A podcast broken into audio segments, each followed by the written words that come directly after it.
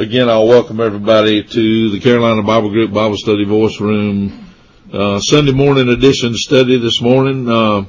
Today's study will be study number 55, and I never thought we'd go this far with this one this time. And we still ain't done. So this will be 55 in our series entitled Angels and Giants, Fact or Fiction, and the date stamp for today is August 21st, 2022. Our purpose in this entire series, as I've continually said, is to investigate the angels and giants mentioned in Scripture, and by doing so, try to alleviate some of the confusion that some Scripture verses tend to generate with some folks. And I've had several really good conversations with folks this week. Nick and I have had some, and some I've yet to do. Had a really good discussion with Jane the other night. Jane Warren, she called, and we talked about some things that she had some questions about. And I tell you, for anybody that loves the Scripture, you love to talk about it, or if you got questions about anything I've said, or even anything maybe some of the other speakers have said, don't hesitate to call, because that doesn't hurt my feelings at all. It's actually one of the blessings that goes along with actually getting the privilege to be able to speak a little. So it's not gonna be any admonition to agree. As a matter of fact, I would urge everybody to study to show yourself approved. But I think that part of that, the idea portion of it, the beginning of understanding is questioning and having ideas, and then trying that against what saith the Word of God. And so that should be always where our conclusions rest, is in the Word of God. Last week we reviewed the elders and the beast that are noted in Revelation chapter 4 and 5, as being literally around the throne of God in the heavens. So although these words are not translated as angels, the words are translated as the word elder and the word beast, but these are obviously not humans. These are created beings within the realm of God's angelic order. And even though they're technically not angels or messengers, they are still created beings that have a function and a purpose within the plan of God. And literally within the furnishings of God, I guess, in the throne room of heaven.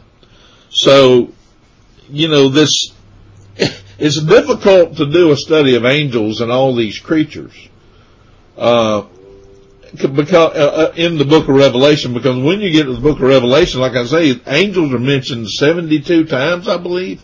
And then if you add these elders and beasts into the mix, then you're pretty much going to have to read every chapter in the book of Revelation. So I want to stress here at the beginning today that this is not an in-depth study of the book of Revelation by any means. And Ronnie is the last one who will stand up and tell you that, I've got Revelation all figured out. All you've got to do is ask me and I can tell you, because that is certainly not the case.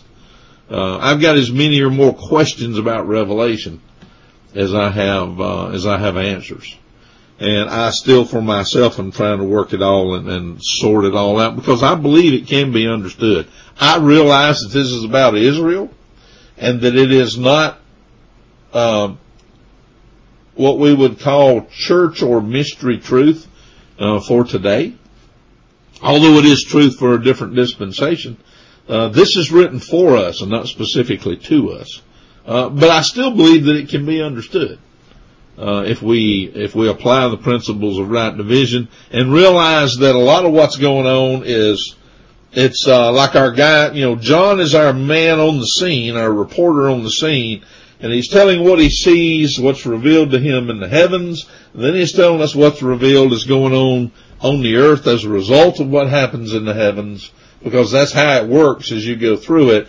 And then you've got all these supernatural beings that are being pulled in and doing these things at God's bidding and by His will. And a lot of this is symbolic. There's a lot of, I think the difficulty in understanding Revelation is understanding what's symbolic and realizing that John is looking forward to a point in history, because as we're going to read today, you're going to see where it mentions there's a lot of people in heaven.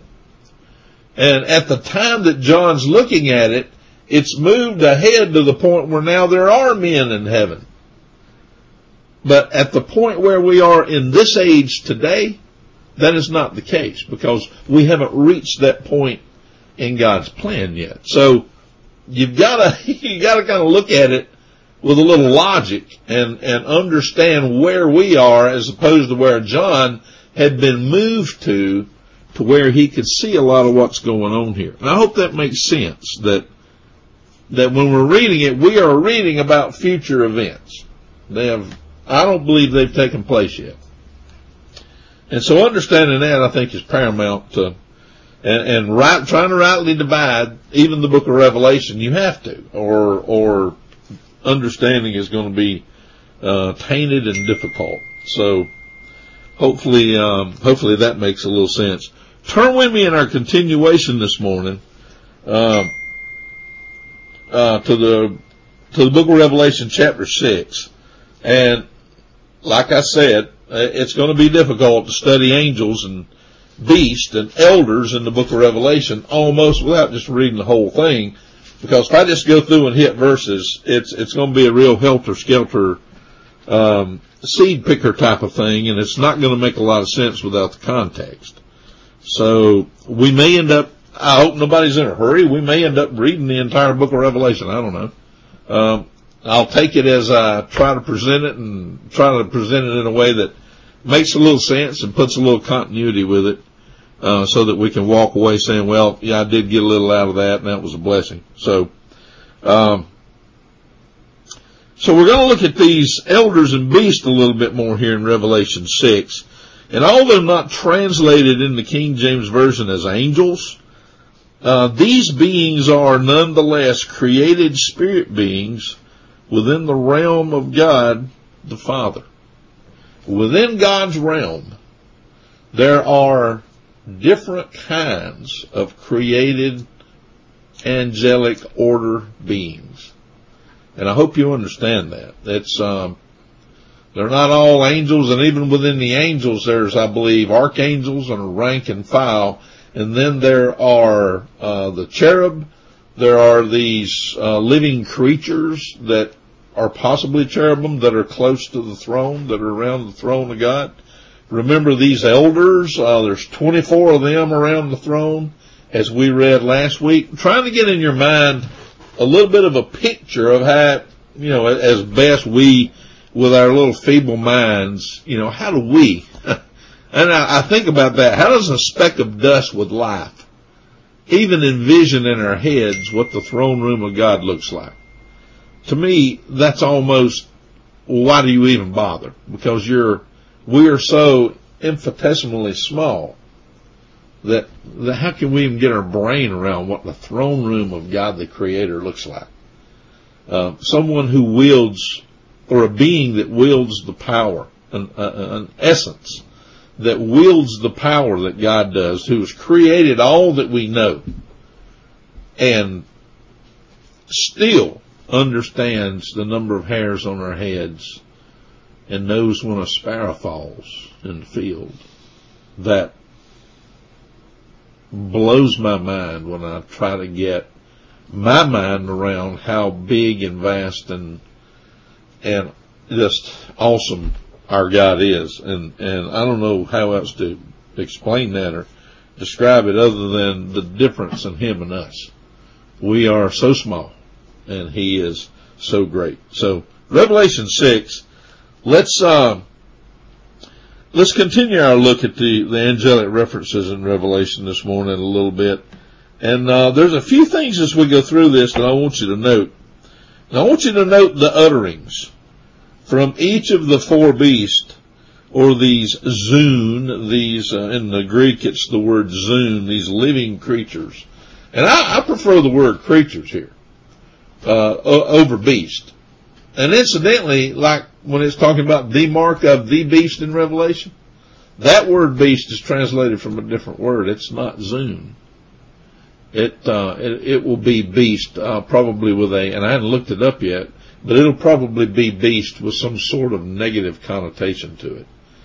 So I still need to check that one out for myself. So Revelation 6, let's read verses, I want you to really look at 1 through 7, and then we'll probably read all of 6 and all of 7, but particularly this morning, I want you to look at 1 through 7, and I want you to note the utterings from each of these four living creatures here. It says in Revelation 6:1, this is John going on. Now remember, we've already looked at what was contained in 4 and 5 last week, and these angels and the strong angels and the beast and the elders that were around the throne, and we kind of got the layout of what's going on in heaven, because remember, Revelation is the comparison of what's happening in heaven as to what's happening on the earth. So as we move along, John is telling us more about what he sees. And I'm not going to get too much in the last week's study, since we do have it recorded and people will be able to go back and listen to it. So we'll move on this morning. John says, and I saw when the Lamb opened one of the seals. Remember last time, there came forward a Lamb who was slain that was qualified to open the seals and to open the book. And they all praised him that was able, had the power to open the book. And here we see the Lamb proceeding with opening the seals on the book. And John has a front row seat for this. And he's writing what he sees. And it's going to be interesting because he's going to be told over and over and over and over again to write what he sees until we get down to Revelation chapter 10. And then all of a sudden, they're going to say, seal it up. Do not write about this. And that to me is interesting. Very interesting. So let's read Revelation 6:1. And I saw when the Lamb opened one of the seals, the first of the seals. And I heard, he said, as it were, the noise of thunder. And this happens a lot with these occurrences of major importance that happen here in the heavens.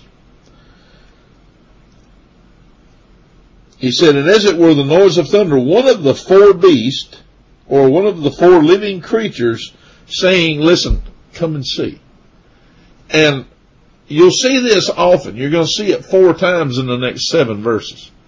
Every time one of these living creatures, every time one of the seals is opened, another one of these living creatures is going to tell John, come and see. And then that's where the symbology comes in. So the beast said, come and see. Verse 2, John said, and I saw. When they said, come and see, he said, I saw. So you have to trust John that he's actually seeing what he's being shown here. So he said, I saw, verse 2, and behold, a white horse. And he that sat on him had a bow.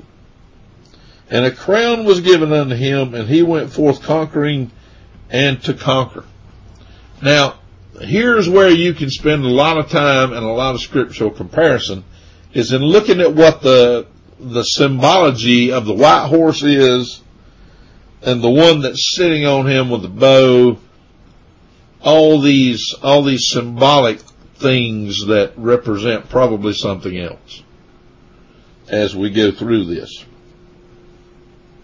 Then it says in verse 3, John said, and when he had opened the second seal, I heard the second. You see, it's not the first one now. This is a different beast. And it's probably in the same order that they were introduced back in chapters 4 and 5, if I were guessing. Now, that's a guess. I'll be up front with you. So it says, when he had opened the second seal, verse 3, I heard the second living creature say what? Hey, come and see.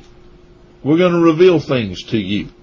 This is, after all, the apocalypsis, the unveiling of the Lord's day and of the Lord Jesus Christ in his return, right? So the second beast says, come and see. Verse 4.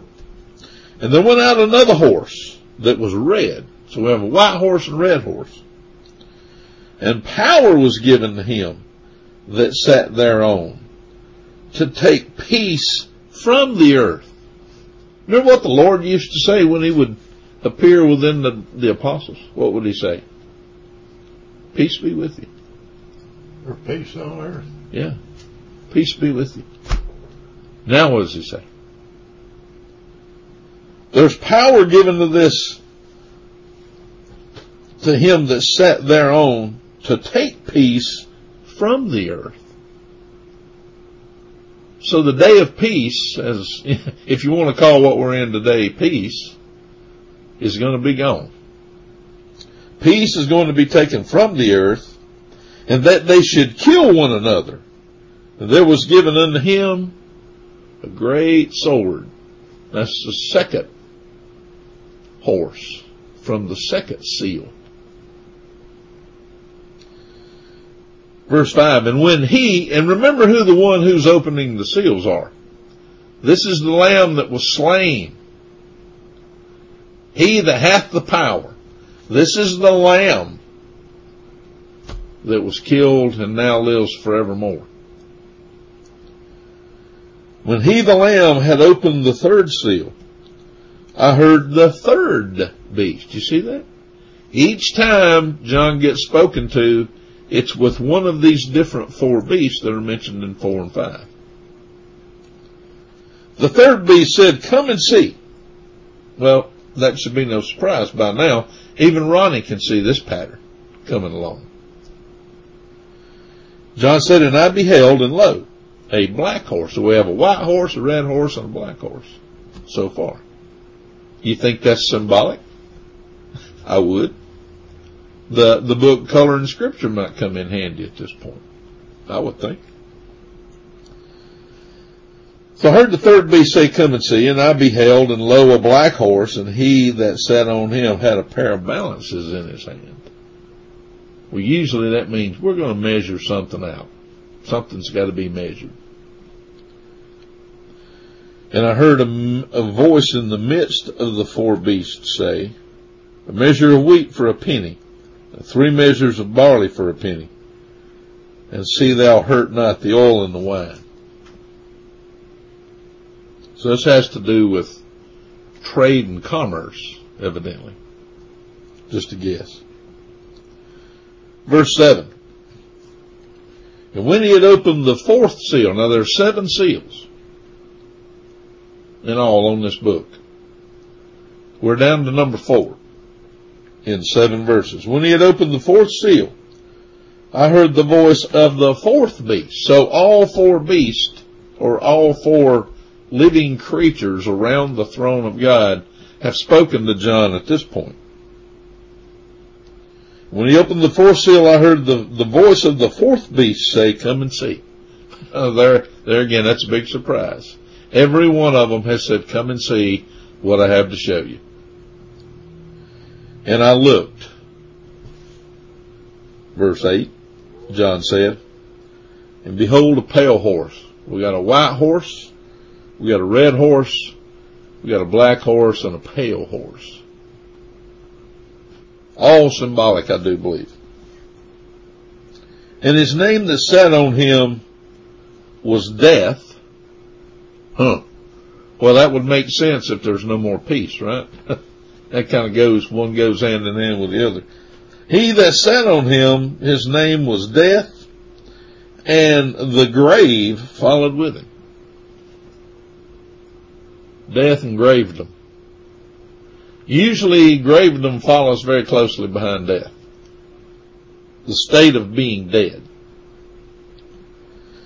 And power was given unto them over the fourth part of the earth to kill with sword and with hunger and with death and with the wild beast of the earth. So they're even going to turn the wild beast of the earth into killing machines. So you see, when they say, Lord, I wish the Lord would return tomorrow, do they really know what they say? Now, don't get me wrong. I long for my heavenly home as much as anybody. I long for what the Lord has in store for me as much or more than anybody. But a lot of people, when they say, Lord, I wish the Lord would come back tomorrow, I don't think they really know what they're asking or what they're, I don't think they understand the judgment that goes along with that, because the peace is gone. It's judgment time. It's the vengeance of the Lord time, the great and terrible day of the Lord, as it's called in the Old Testament. Verse 9. And when he had opened the fourth seal, and this is interesting. Now, I want you to, when he had opened the fifth seal, we're all the way down to seal number 5 out of 7. So when he had opened the fifth seal, I saw under the altar. Remember, John has moved ahead to a point where these things are now a reality in time. They're no longer non-existent because he's there. I was in the Spirit, he said, on the Lord's day. So we saw under the altar the individual men, the souls, it says, because the King James translation doesn't know any better.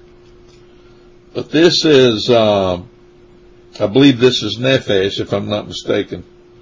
Or here it's probably Suke.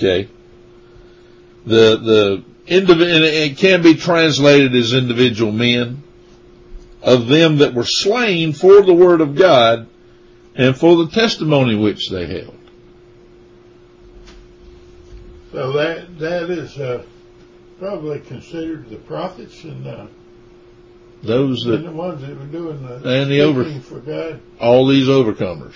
They're basically going to end up being the overcomers. And they cried with a loud voice, look at verse 10, saying, How long, O Lord, holy and true, dost thou not judge and avenge our blood on them that dwell on the earth? Lord, the one who has the power, how long are you going to wait before you avenge? See, they never avenged. Vengeance is mine, saith the Lord. And here these that are under the altar cry for that vengeance to begin to take place. Now, that may just seem odd to you. To me, it kind of makes sense. But it does seem odd that those that are under the altar would cry for vengeance. We want to be avenged, and we want you to do it. And I look forward to the righteous judgment of. I think it takes Christ to straighten out all that we have today. It takes God to straighten it out. Men left to our own volition, we are never going to be able to straighten it all out and do it right. So they cried with a loud voice, verse 10, saying, How long, O Lord, holy and true, dost thou not judge and avenge our blood on them that dwell on the earth? The vengeance of the Lord. Look at the note in the Companion Bible on verse 10 there where it says avenge. It says, see Deuteronomy 32:43 and Luke 18:3, a call consistent with the day of judgment, not with the present day of grace. That's a good note. The day of judgment. The day of the Lord is a day of judgment. Great and terrible is it. Day of gloom. Verse 11, it says, And white robes were given unto every one of them. These are those that were under the altar. And it was said unto them that they should rest yet for a little season, until their fellow servants also and their brethren that should be killed as they were should be fulfilled. Oh, so when this revelation takes place,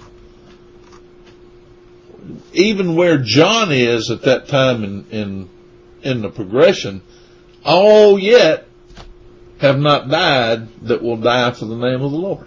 Isn't that something? This is a very interesting verse here, if you think about it. It says, white robes are given unto every one of them, and it said unto them, you got to wait just a little longer. Wait just yet for a little season. Roma is Yep, until your fellow servants that are going to die for this word of the Lord come to pass. That's interesting. Verse 12.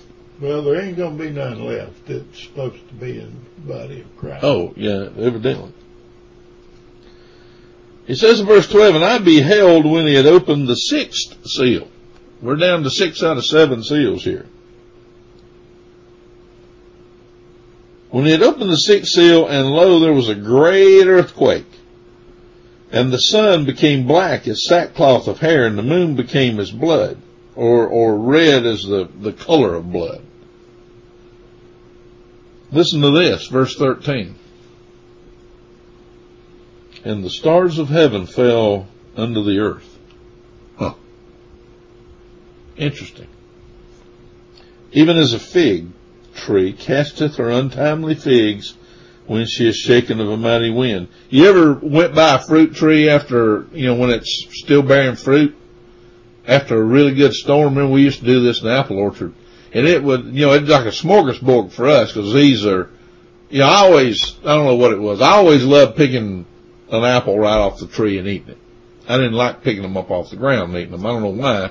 To me, it's just the pristineness and the freshness of an apple that was on the tree kind of guaranteed you it was going to be better for whatever reason. Well, it was still in growth. It was still alive, developing and alive. Exactly. And that's why I always preferred to eat a fresh apple right off the tree. Still do. As opposed to picking one up off the ground. But after a storm, it was kind of a free-for-all. If you went up there right after the storm, you didn't even have to pick it off the tree. There were all kind of fresh apples laying around underneath the tree. That's exactly what this is talking about here. The stars come down, but they're kind of out of time or prematurely, so to say. The stars of heaven fell unto the earth, even as a fig tree casteth her untimely figs when she is shaken of a mighty wind. Now, that's a great analogy there. Given as a picture. You see how the book of Revelation uses types and shadows and pictures and symbology to paint these things for us. Verse 14, and the heaven departed as a scroll when it is rolled together. And Jane and I talked the other night a little bit about the bubble that I believe that we exist in with the water, the deep. Mm-hmm. Push back against the other edge of the firmament. The firmament, of course, being the great expanse where the moon, the stars, the galaxies, everything that we know to exist in the universe exists. But I believe if you get to the end of that, there is ice. And it was water, but I believe it's been allowed to harden into ice by God at the edge of the universe. Well, guess what? Looks like at a point, the heaven departs as a scroll when it's rolled together. And every mountain and island were moved out of their places. So there's going to be some upheaval big time. As if the stars falling are not enough. Where do they go, you reckon? Well, it says, fell under the earth. That's interesting. Makes you wonder what the stars are, doesn't it? Because some of the stars, if they are suns, are millions of times bigger than our Earth. So something to think about there. Remember, I promised you I didn't have all the answers for the book of Revelation yet. Verse 15, and the kings of the earth, and the great men, and the rich men, and the chief captains, and the mighty men, and every bondman, and every free man, hid themselves. Some may have a better hiding place than others, but everybody tries to hide from what's going on. They hid themselves in the dens and in the rocks of the mountains.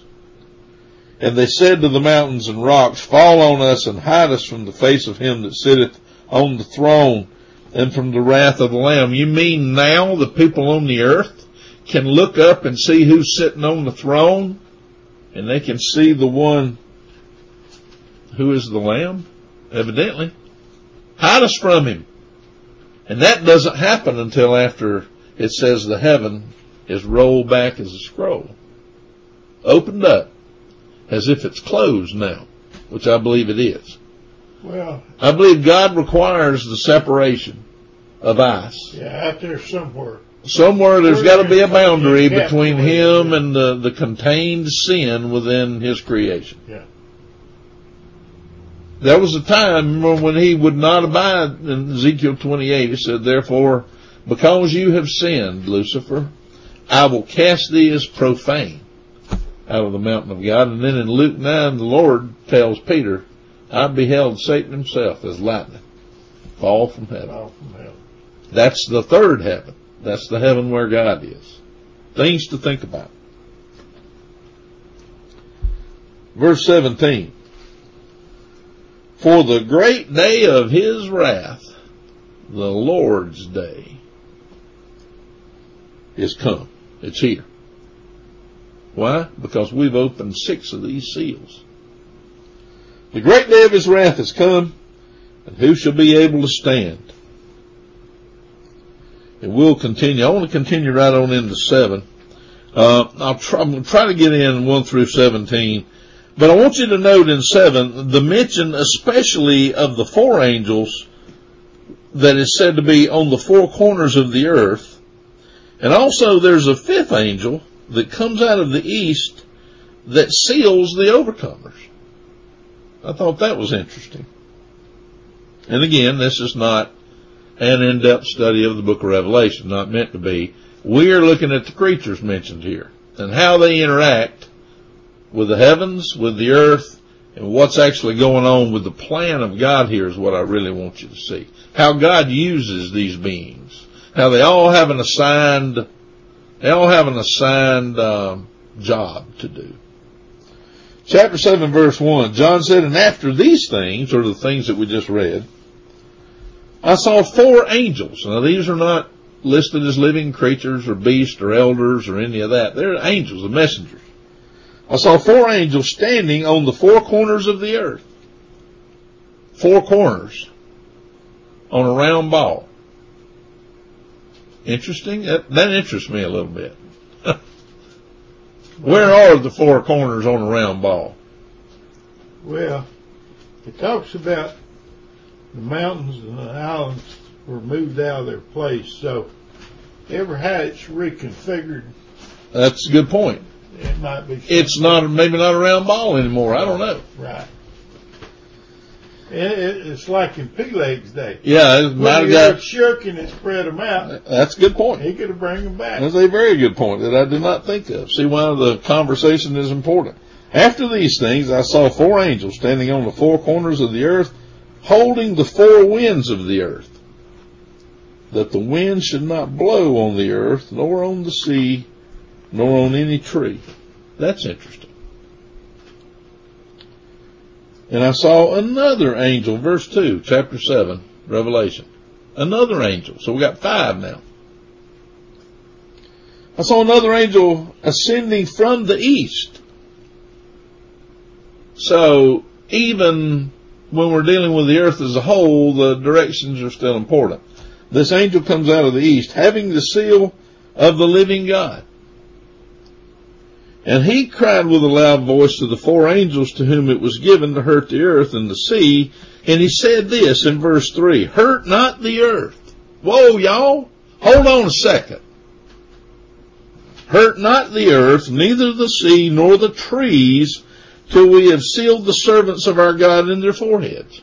Oh, so still got some people here that need to be sealed. Interesting. "And I heard the number of them which were sealed." Verse 4. "I heard the number of them which were sealed, and there were sealed 144,000 of all the tribes of the children of Israel." 144,000. And these are not the Jehovah's Witnesses, I promise you. They think they are, but they are not. And then as you go down, verses 5 through 8, I believe, it's going to list who these 144,000 are. Now, I don't know why in the world we have various denominations running around today claiming to be part of the 144,000, especially after the setting aside of Israel at Acts 28:28, and there's neither Jew nor Gentile anymore. That sort of blows my mind a little bit, that somebody could be swayed by such bad doctrine. But it happens. So of the tribe of Judah were sealed 12,000. Of the tribe of Reuben, 12,000. Gad, 12,000. Asher, 12,000. Nephthalim, 12,000. Tribe of Manasseh, 12,000. Simeon, 12,000. Levi, 12,000. Issachar, 12,000. Zebulun, 12,000. Joseph, 12,000. Benjamin, 12,000. Pretty easy, right? Now, if you look at this progression, let's read the note on 5 through 8 in the Companion Bible. It says, these verses foretell a literal sealing of a literal number of people taken from those tribes of Israel. No Jew now knows for certain his tribe, talking about the day in which the notes of the Companion Bible were read, which is basically our present day, minus about 30, 40 years, 50, 60 years. No Jew now knows for certain his tribe, but the divine sealers know. That's all that matters. Do you think for one minute this angel that's flying toward these four angels from the east with the seal of God doesn't know who he's got to seal? That's preposterous. And it doesn't matter how hard or how sincerely or how diligently you claim to work to be one of those 144,000, you will never be. Because it's today, because this belongs to a different dispensation. I hate to break it to them, but that's just the cold hard facts of it. It can't happen. 144,000 are set apart for God's purposes.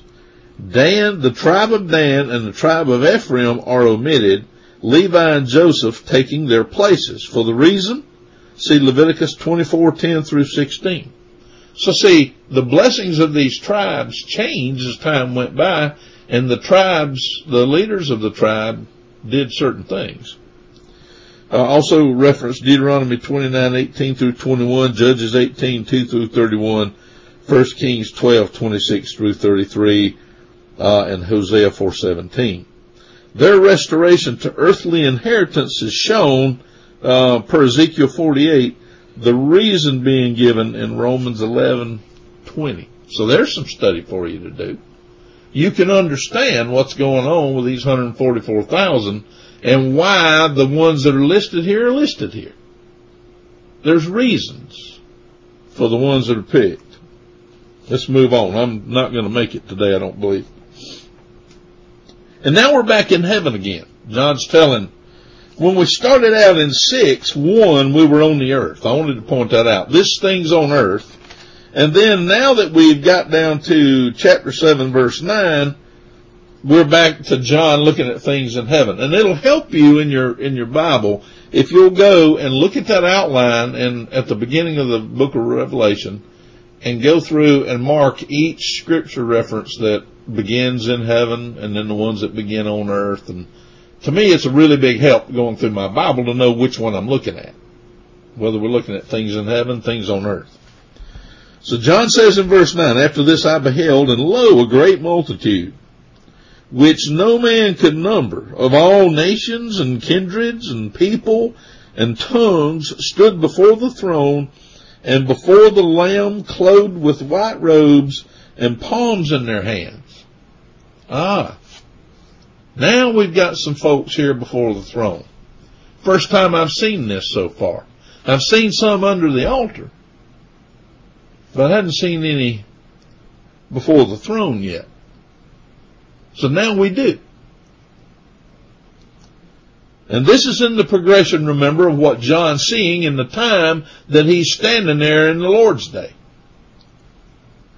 Verse 10, and they cried with a loud voice, saying, Salvation to our God, which sitteth upon the throne, and unto the Lamb. Verse 11, and all the angels stood around about the throne. See, those that are resurrected and stand there are listed differently from the angels that stand there. A lot of folks have it in their mind they turn into an angel. Well, they may get a different body, but they're never going to be an angel, because God created angels specifically for a specific purpose. Each one, I'll promise you, in the heavens has his own purpose, because God is not a God of chaos. God does not do things without plan and purpose.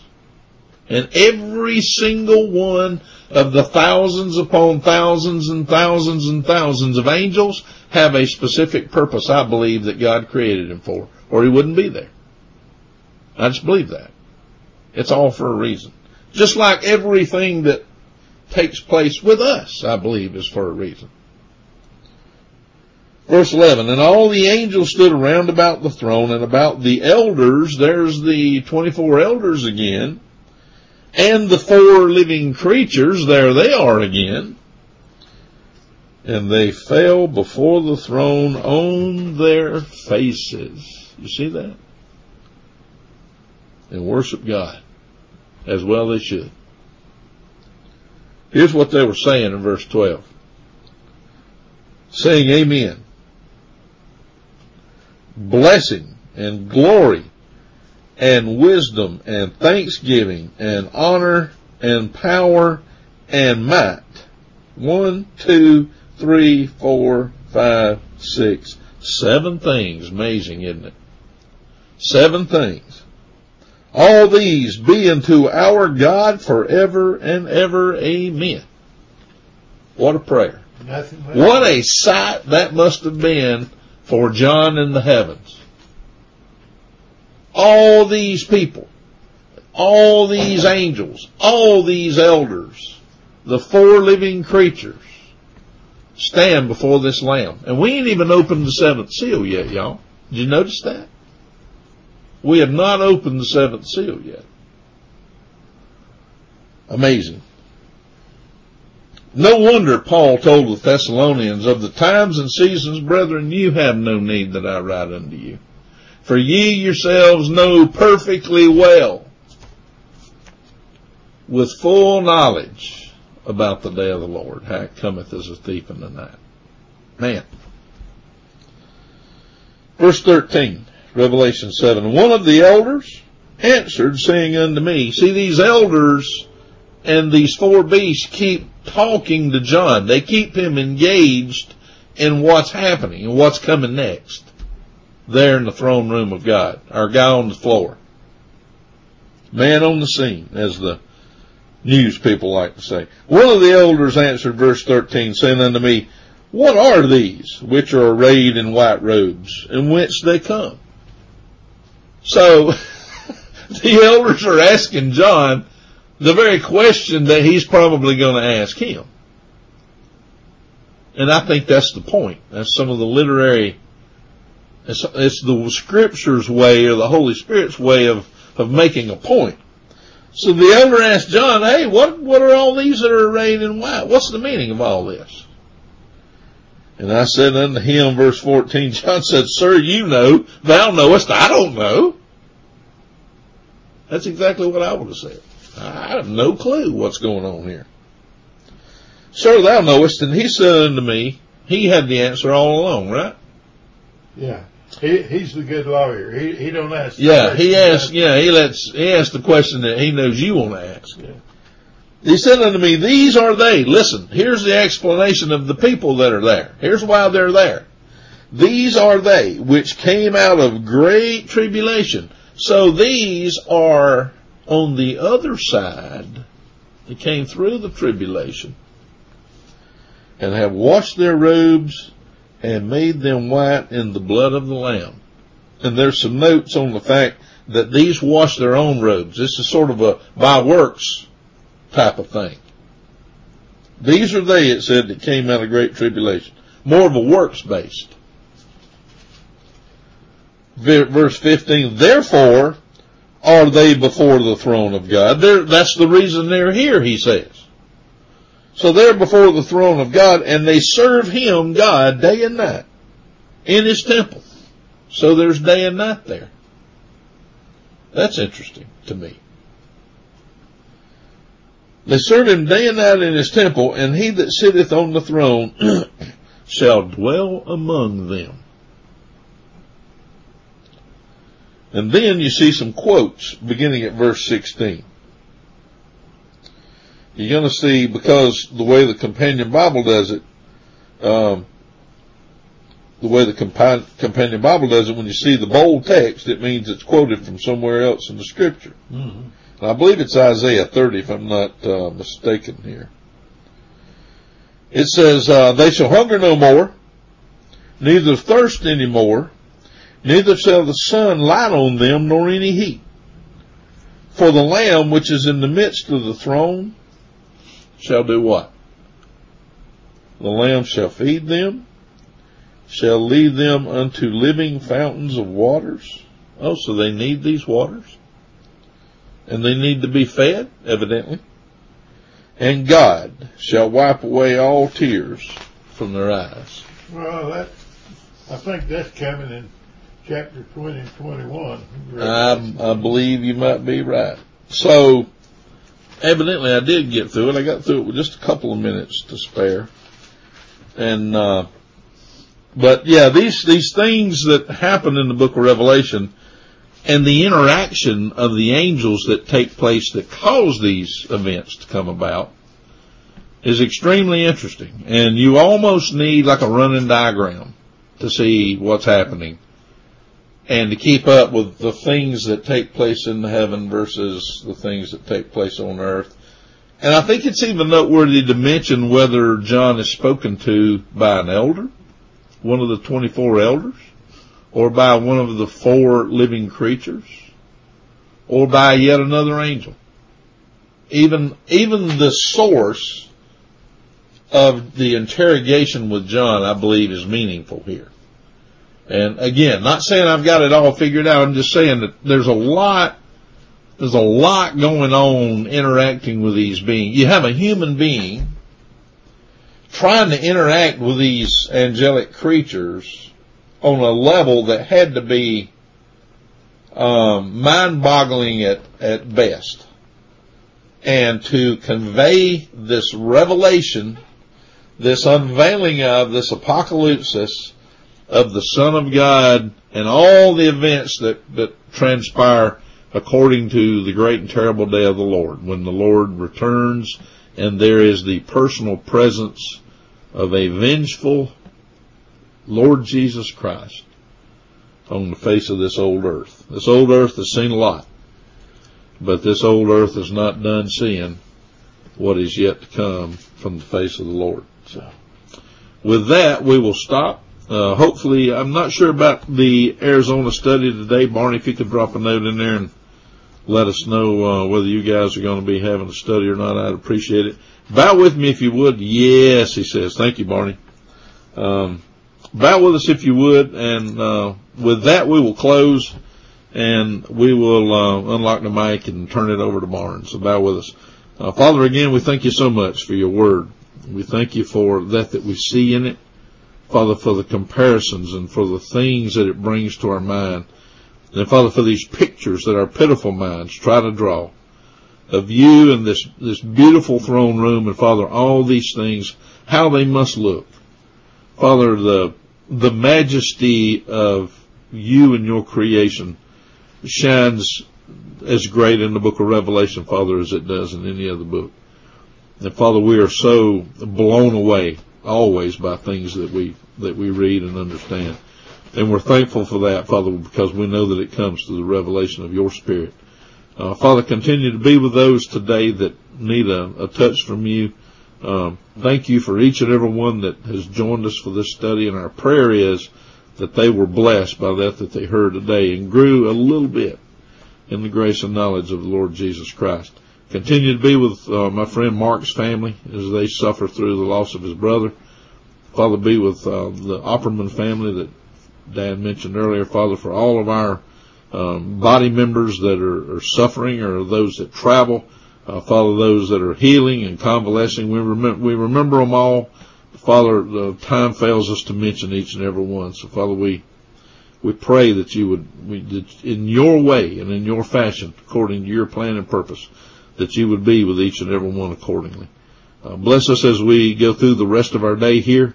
Father, bless the upcoming studies and all that we endeavor to do in your name. Of course, in Christ's name today we humbly pray. Amen.